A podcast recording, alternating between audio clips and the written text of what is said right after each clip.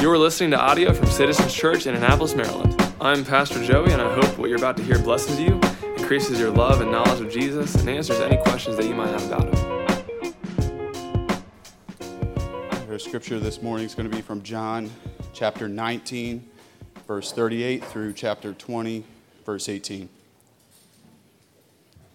After these things, Joseph of Arimathea, who was a disciple of Jesus, but secretly for fear of the Jews, asked Pilate that he might take away the body of Jesus. And Pilate gave him permission. So he came and took away his body. Nicodemus also, who earlier had come to Jesus by night, came bringing a mixture of myrrh and aloes, about 75 pounds in weight. So they took the body of Jesus and bound it in linen cloths with the spices, as is burial custom of the Jews. Now, in the place where he was crucified, there was a garden and in the garden a new tomb in which no one had yet been laid. So, because of the Jewish day of preparation, since the tomb was close at hand, they laid Jesus there.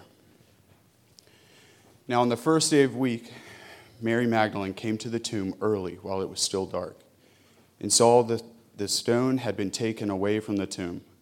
So she ran and went to Simon Peter and the other disciple, the one whom Jesus loved, and said to them, they have taken the Lord out of the, the tomb, and we do not know where they have laid him. So Peter went out with the other disciple, and they were going toward the tomb. Both of them were running together, but the other disciple outran Peter and reached the tomb first. And stooping to look in, he saw the linen cloths lying there, but he did not go in. Then Simon Peter, following him, and went into the tomb. He saw the linen cloths lying there and saw the face cloth which had been on Jesus' head, not lying with the linen cloths, but folded up in a place by itself. Then the other disciple, who had reached the tomb first, also went in, and, and he saw and believed. For as yet they did not understand the scripture that he must rise from the dead. Then the disciples went back to their homes. But Mary stood weeping outside the tomb. And as she wept, she stooped to look into the tomb. She saw two angels in white sitting where the body of Jesus had lain, one at the head and one at the feet. They said to her, Woman, why are you weeping? She said to them, They have taken away my Lord, and I do not know where they have laid him. Having said this, she turned around and saw Jesus standing, but she did not know that it was Jesus. Jesus said to her, Woman, why are you weeping? Whom are you seeking? Supposing him to be the gardener, she said to him, Sir, if you have carried him away, tell me where you had laid him, and I will take him away. Jesus said to her, Mary. She turned and said to him in Aramaic, Rabboni, which means teacher. Jesus said to her, Do not cling to me, for I have not yet ascended to the Father. But go to my brothers and say to him, I am ascending to my Father, and your Father, to my God, and your God. Mary Magdalene went and announced to the disciples, I have seen the Lord, and that he said, he had said these things to her. The Bible opens with the words In the beginning, God created the heavens and the earth. So he created all matter by the word of his mouth, then skillfully fashioned matter into the world that we inhabit. So think about everything in our world moss and wildflowers and barley, wheat, red oaks, green pines, deserts, rainforests, stars, galaxies, clouds, and fog. It's all God's creation. And the final touch was who would inhabit this world. He then created mankind in his image and likeness and then rested from his work as man was commissioned to continue it. The world was a place full of creative potential, and humanity was privileged with access to the presence of God. Yet, the first man sinned.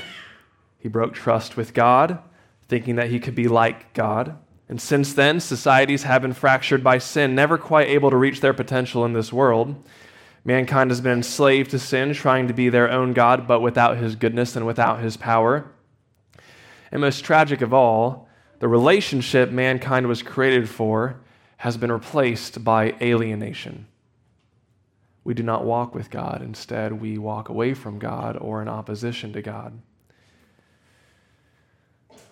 But tucked in the darkness of lost potential and lost presence.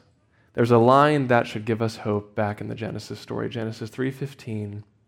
God says to the serpent, I will put enmity between you and the woman, and between your offspring, your seed, and her offspring. He shall bruise your head, and you shall bruise his heel. So the serpent is given a word of promise. There will be a future offspring from Adam's lineage who will put an end to the devil's tyranny, to sin, to death. But how? How? How will this come to pass? And what will change? And what will that mean for me? And what will that mean for you? Fast forward 4,500 years through Israel's saga of slavery and exile and failure after failure to the streets of Nazareth and Galilee and the hills of Judea, where a blue collar worker turned rabbi takes up preaching and healing. He challenges the religious hollowness of his day. He shows compassion to the vulnerable. He eats and drinks with sinners. He claims to be sent from God. And the question that everyone's wondering is could this be Adam's seed? Could this be that future offspring that we were promised that the woman was promised, who would crush the head of the serpent and bring an end to sin and death. A week from this moment in John, the, the crowds were shouting, Hosanna, Hosanna.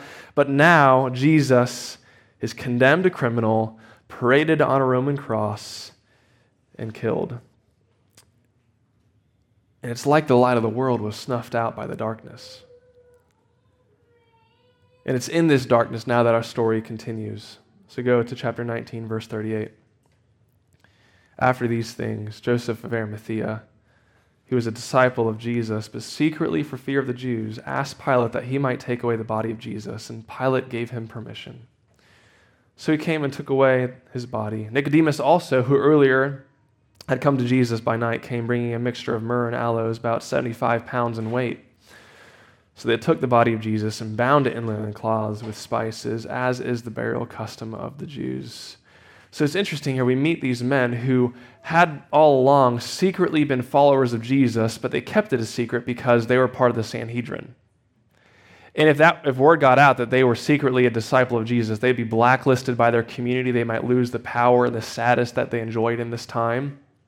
Yet now, they make known their loving devotion for Jesus by asking for his body, because if nobody claims Jesus' body, his body would be sent outside the gates to the trash dump where he'd be, you know, burned, he'd be burned with the trash of the day. That's what happened to criminals if nobody claimed their body. And so they prepare Jesus' body for burial. They give him the proper burial, which is very, very expensive. This is how they honor Jesus. And as you read this, you have to feel this tension, this struggle here a little, a little late, don't you think? For these men who've been following Jesus secretly now to show him honor, now to show him devotion. Why would these men go public with their devotion to Jesus now of all times? When clearly he's been snuffed out. When maybe perhaps he's a fraud. What's the motivation? Are they moved by sympathy? Are they moved by the disgust that they've seen the people in the Sanhedrin who they work with, how they treated Jesus? What's the motivation for this? And we don't know. We don't know why they chose this timing and what their motivations were, but all we can say for certain is that they're trying to bring honor to a very dishonorable conclusion. It's a dark time, but there is a glimmer of hope that just begins as we continue through the story, verses 41 and 42. Now, in the place where he was crucified, there was a garden and in the garden a new tomb in which nobody had been laid.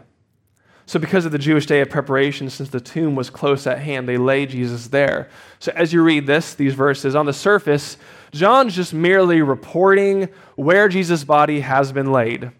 There's good reason for his body to be placed in a tomb that no one's been laid before because Jesus, being now a criminal, if he was laid somewhere where other bodies were laid, that would be seen as highly offensive. So, Jesus is buried, is buried in isolation. Additionally, they, they had to take Jesus' body down from the cross and bury him very, very quickly because at sundown it was Sabbath. And during Sabbath, there's to be no bodies hung on the cross. There's no work to be done. There's no bodies to be buried. So they do these things in short order. So John, on one hand, on the surface, is just merely recounting the details, giving a report of things that have come to pass. But if you're a Jewish reader, which many of John's readers are obviously Jewish, and they know their Old Testament, they know their story, they know their heritage, and they know their identity, they know that these verses are way too theologically loaded to just simply be a report of the happenings. Jesus is placed in a garden, in a tomb that no one has yet been laid in. And those details are theologically significant. So you need to remember that the Gospels and the New Testament, when you turn to the Gospels and the New Testament to read it, nothing you're reading is disconnected from the Old Testament.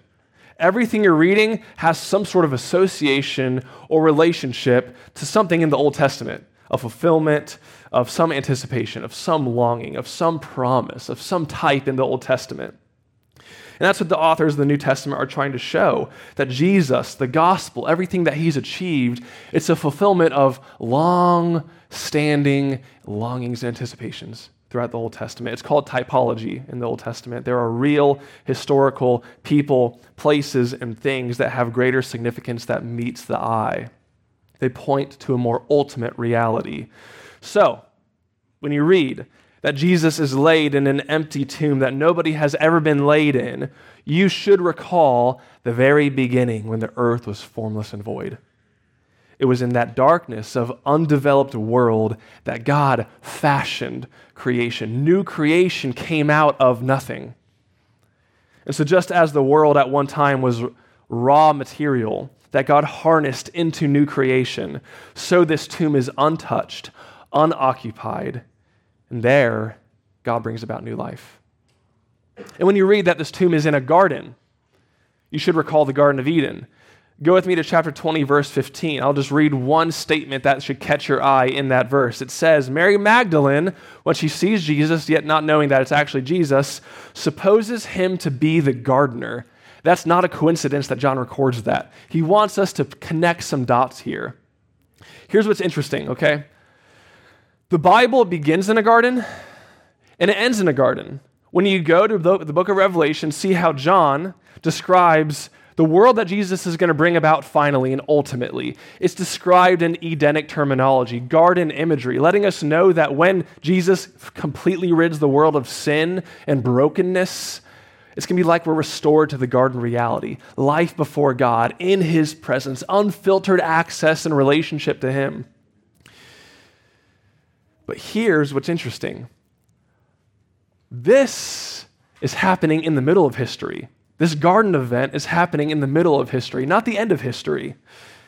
In the middle of history, the empty tomb is located in a garden, and Jesus is the gardener.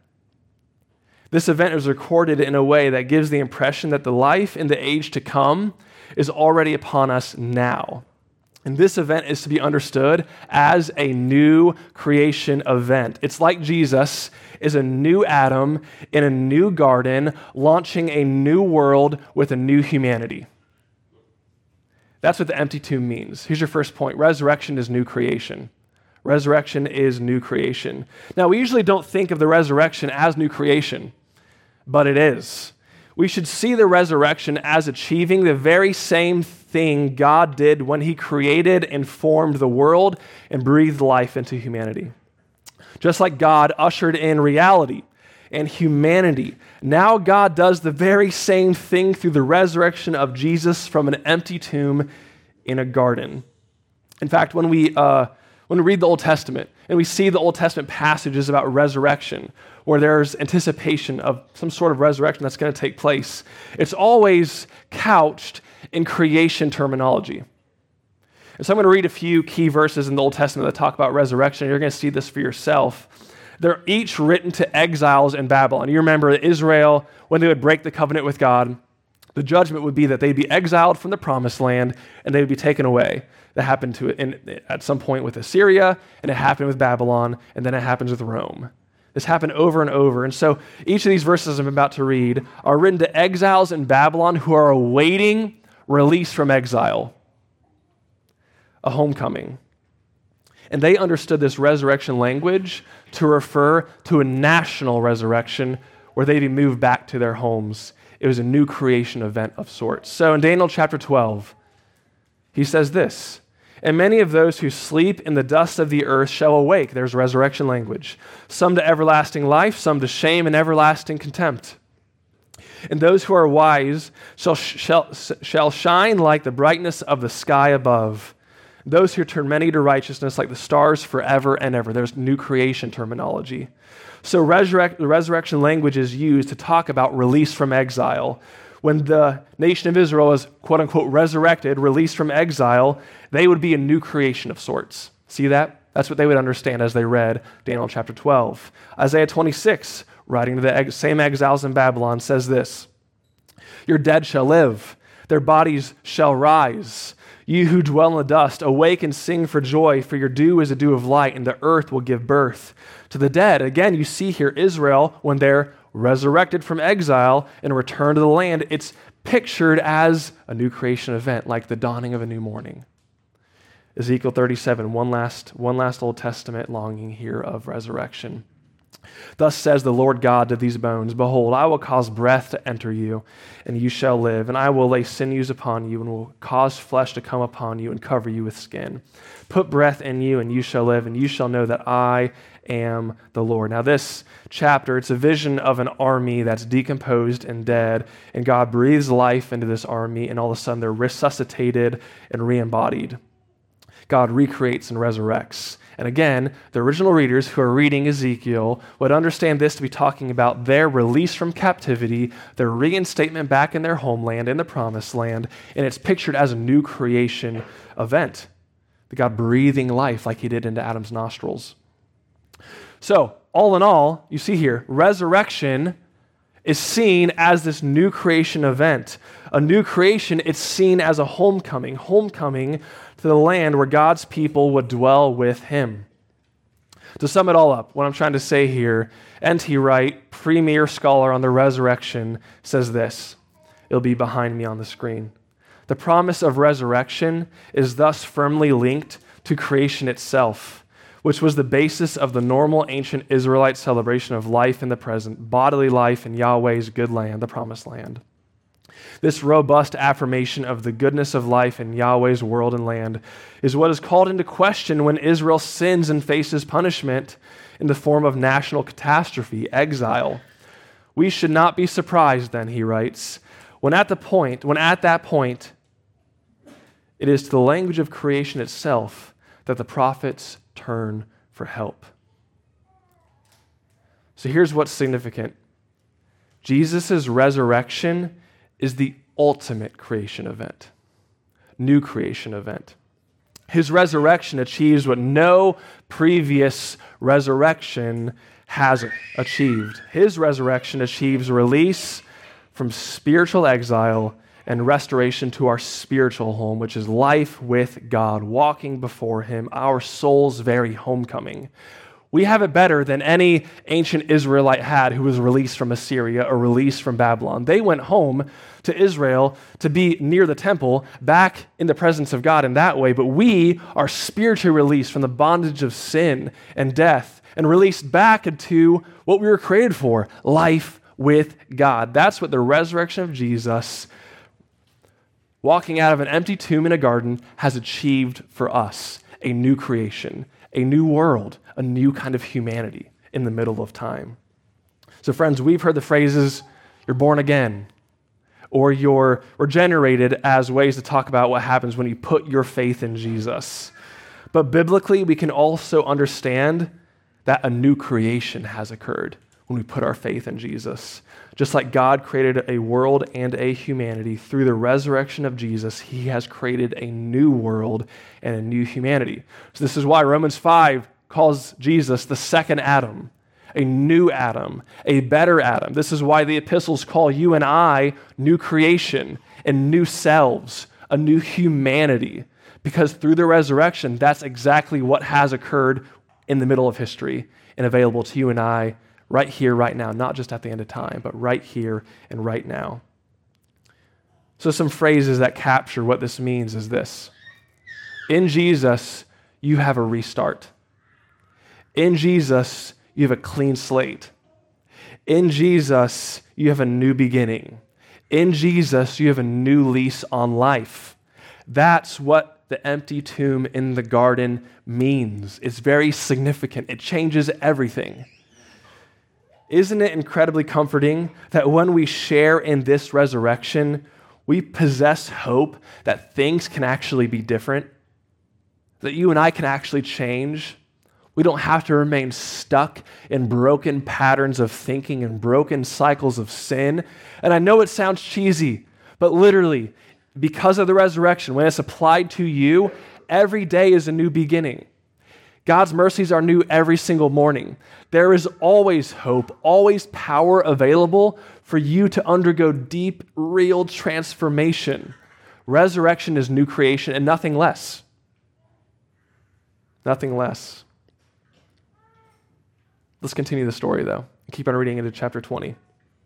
Read with me. Now, on the first day of the week, Mary Magdalene came to the tomb early while it was still dark and saw that the stone had been taken away from the tomb. So she ran and went to Simon Peter and the other disciple, the one whom Jesus loved, and said to them, They have taken the Lord out of the tomb, and we don't know where they have laid him. So Peter went out uh, with the other disciple, and they were going toward the tomb. Both of them were running together, but the other disciple outran Peter and reached the tomb first. That's a wink and a nod to this is John, who uh, outpaced Peter here.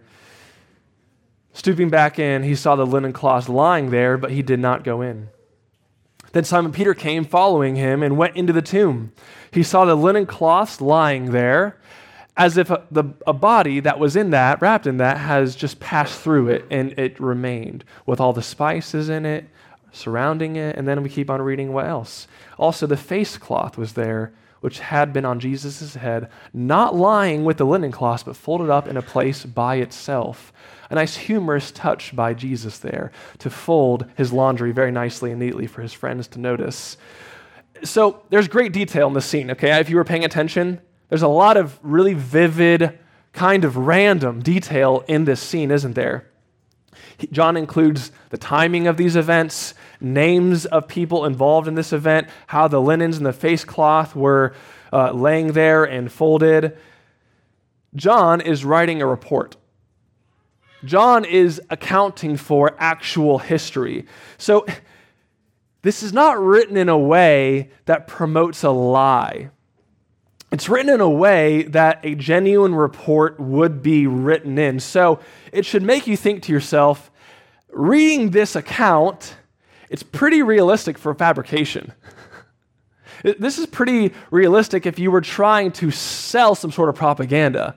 This is pretty realistic if you were trying to just like dupe people into believing a lie and covering something up. You wouldn't lay breadcrumbs. You wouldn't have any accountability embedded within the story. You wouldn't have names and timing and these kinds of things that could be followed up with immediately in these people's lifetime. And so it should make you think this is pretty, pretty realistic. So then it must be genuine. It must be actual history that's being reported here. So upon seeing the cloths lying there, as if Jesus' body had passed through, John, the author here, the eyewitness here, he notices what's happening and he connects the dots between the Old Testament, what we just read, and what he's seeing with his very eyes. Keep reading in verses 8 through 10. Then the other disciple, that's John, who had reached the tomb first, also went in and he saw and believed. He connected the dots. He realized, oh, that resurrection language, that resurrection framework, it's not actually about being just released from Babylon. It must be about something more. Now, he's the only one to make that conclusion. It was him and him alone because we keep on reading it. And it says this For as yet they, meaning Mary and Peter, did not yet understand the scriptures, so it didn't come to their brains. They didn't understand it. They didn't understand that he must rise from the dead. Then the disciples went back to their homes. So the story continues, and we move from resurrection as new creation to resurrection being something else, equally powerful and, and transformative, which is resurrection means new standing, a new standing before God. And the attention is now drawn to Mary, Mary Magdalene, verses 11 and 12. But Mary stood, weeping outside the tomb. And as she wept, she stooped to look into the tomb, and she saw two angels in white sitting where the body of Jesus had lain, one at the head and one at the feet. If you are a nerd, like a Bible nerd, you should be really excited right now.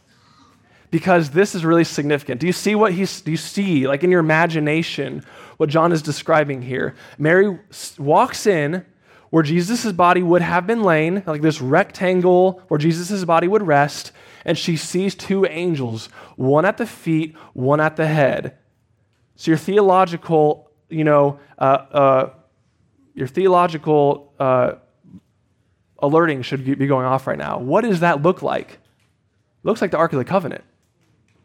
It looks like the lid that was placed on top of the Ark of the Covenant, where the two cherubims were forged, one at the head and one at the feet. And the reason why this is so, so, so significant is because on the Day of Atonement, once a year, the high priest, after thoroughly ceremonially cleansing himself, would go into the Holy of Holies the place where God's presence was, and he would make atonement for the whole nation of Israel, bringing a bucket of blood with a hyssop branch, dipping the hyssop branch in that bucket, and splattering the Ark of the Covenant, that mercy seat, that lid, seven times, the number of completion. That's what he did to make atonement for all the sins of the nation on that one singular day. But he'd have to do it year after year after cleansing himself. It was never a extensive forgiveness. It was just a temporary covering. But here we see the empty tomb as that mercy seat, as the Ark of the Covenant, this constant memorial to Jesus' final work, the ultimate day of atonement that he has brought about through his resurrection. Jesus has made final atonement. That's what this image means to us. His death on the cross has satisfied the wrath of God against sin. His resurrection has sealed it. Let me just run through a few verses through Hebrews that make this so clear. Hebrews 7 says this Jesus has no need, like those high priests, to offer sacrifices daily for his first for his own sins and then for the sins of others, since he did this once for all when he offered up himself. It is finished. Hebrews 9, continuing, says this he entered once for all into the holy places, like that innermost holy of holies. It's like Jesus is the ultimate high priest, but not by means of the blood of goats and calves, but by means of his own blood, his divine, perfect blood, thus securing, promising an eternal redemption once and for all. Hebrews 9:26. Jesus has appeared once for all at the end of the ages to put away sin by the sacrifice of himself. So Jesus' is empty tomb, it means final atonement. So then we who have put our faith in Jesus, we're not awaiting more forgiveness. We're not awaiting more reconciliation. We don't fear wrath. We don't f- fear judgment because the empty tomb with these two angels sitting where Jesus' body lays screams to us, It is finished once and for all. Our standing before God has been achieved and it will never, ever be overturned. You're standing before God. Your, your relationship with Him, it's not on the basis of your badness. Like your sin and your mistakes don't alter your standing before God. And here's the even better news your goodness, how well you have it together, also does not alter your standing that you have before God. The standing that you have before God is never on the basis of your goodness or badness. It's on the basis of the final atonement that Jesus has brought about his perfection, his righteousness, his wrath satisfying death, and then his resurrection, which stamps it with God's approval. So our standing with God will never be overturned. That's really good news. And we see this play out actually. The kind of transformation that final atonement brings, it plays out in the narrative. We see it play by play. So let's go ahead and read, uh, continuing through the story. The first person I want to draw your attention back to is Mary. Back in verse 1, she's the first one to witness the empty tomb, to report it. And it's interesting, she's given prominent attention. You notice that. She comes up over and over again. She's probably the main character in this scene, Mary Magdalene is. Here's what's interesting about that women were not viewed as credible sources in the, in the court of law. They would not be given that sort of status in this patriarchal society.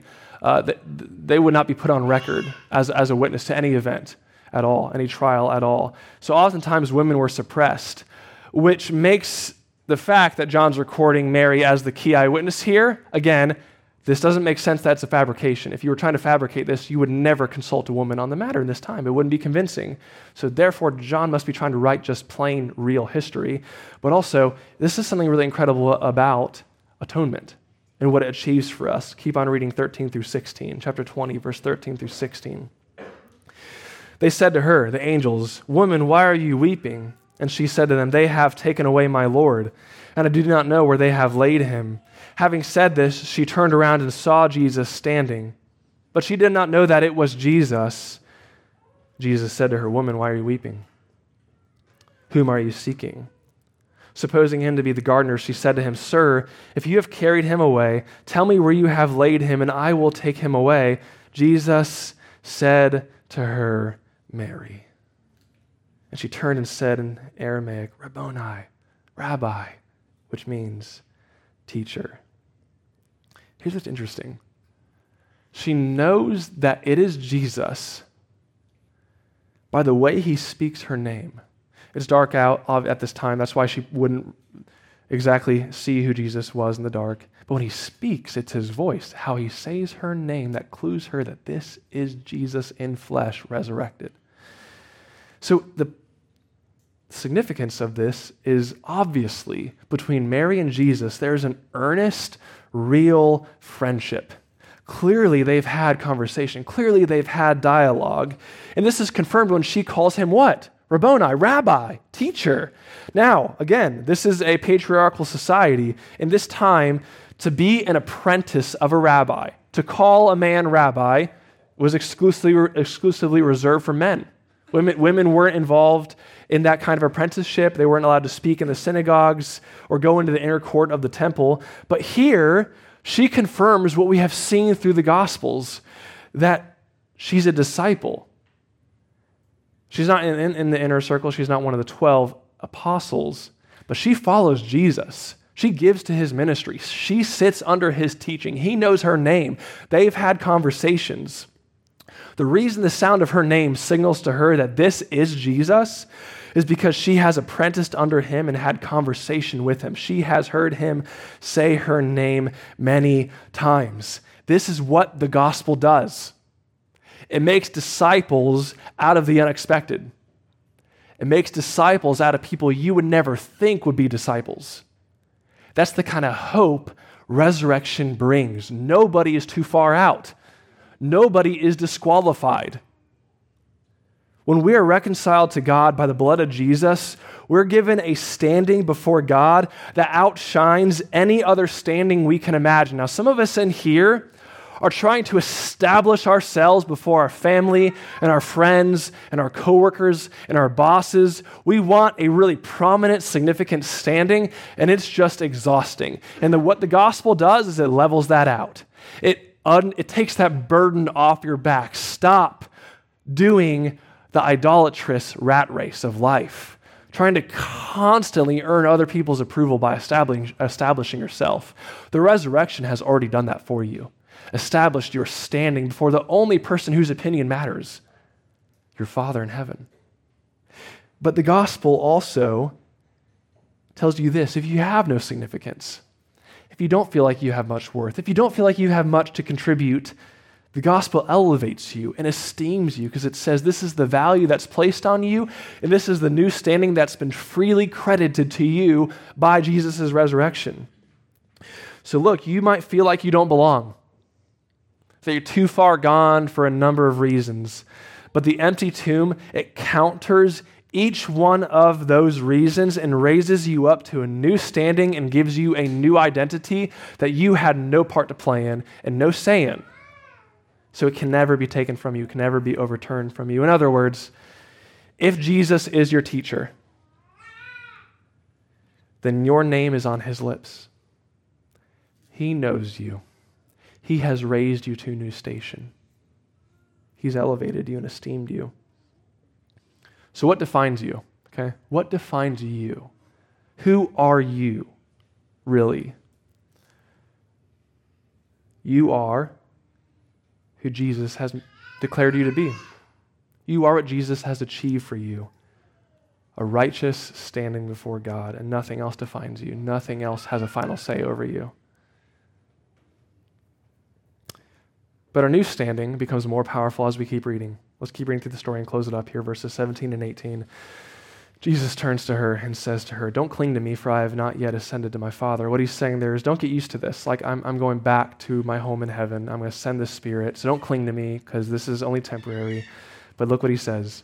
But go to my brothers, that's the disciples, and say to them, to them, I am ascending to my Father and your Father, to my God and your God. Mary Magdalene went and announced to the disciples, I have seen the Lord that he has said these things to her. So she passes along the message. She passes along the message. Now, what's the message?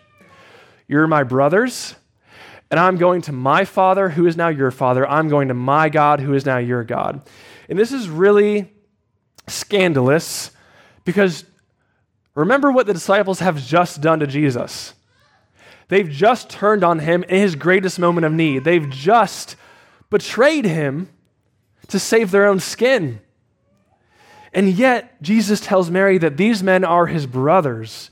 And if brothers, then they now have the same father, which means they are co equal with Jesus. Jesus is the Son who is always delighted in by the Father. If these men, these traitors, are his brothers, they are now delighted in by the Father. So, Jesus, this is so wonderful. As you track the story of the disciples, they were once nobodies. They were far off from Jesus, far off from God. He brings them and calls them disciples, students. Then John 15, he calls them friends. Now John chapter 9, chapter 20, they are brothers. And that's what the resurrection does. It brings us into co equality with Jesus before his Father, who is now our Father. And this grace, it's not only for the disciples, it's also for me, it's also for you. We, like them, are siblings of Jesus. We are children of God. That is now our status. You remember the parable of the prodigal son? The prodigal son, the younger brother, just goes away and, and lives wastefully, spending all his money, all his energy on uh, the here and now, uh, living a hedonistic life. The elder brother, the older brother in that story, is bent out of shape when the father receives that son back. Can't believe that the father would just wipe the slate clean. What it does is it invalidates that older brother's righteousness. Like, look, God, look all I've look, Father, all I've done for you. I've never let you down and turned on you, yet you're forgiving him so quickly. Well, what does that mean for me? My goodness not, must not mean that much. The whole point of that story is that Jesus is the true and elder, the true elder brother. The elder brother that never was.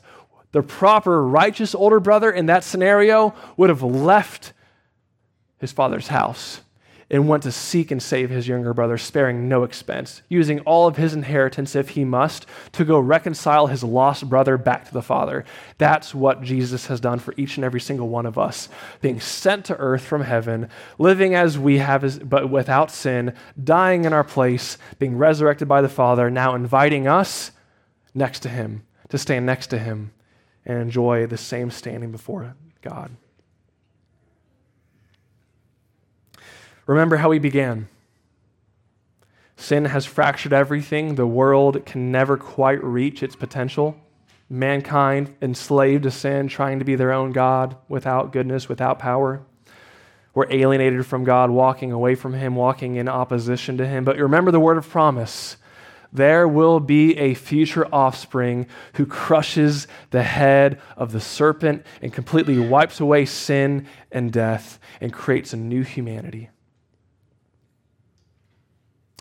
And that new creation has occurred. And that new standing is now given to you and I. The relationship with God that we were created for is returned to us. So, my question I just leave you with, that you have to now wrestle with, is first, two questions, not one, two. You've been made a new creation. Not one day in heaven, not one day in the resurrection of the dead, but right here, right now, in the middle of history, you can be transformed and changed. And so, are you becoming what you are? Are you yielding yourself to the gospel, yielding yourself to God in relationship with Him in such a way that He's actually bringing about in you what He already sees in you? And my second question is Are you taking advantage of your standing that you have before God?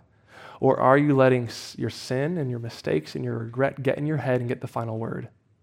Those things have no power over you. You can mess up, you can sin big time and pivot and turn around to God, and receive His grace and mercy every single time because the basis of your standing is not your goodness or badness, but the empty tomb with two angels at the head and the foot, screaming out to us, final atonement has already been made.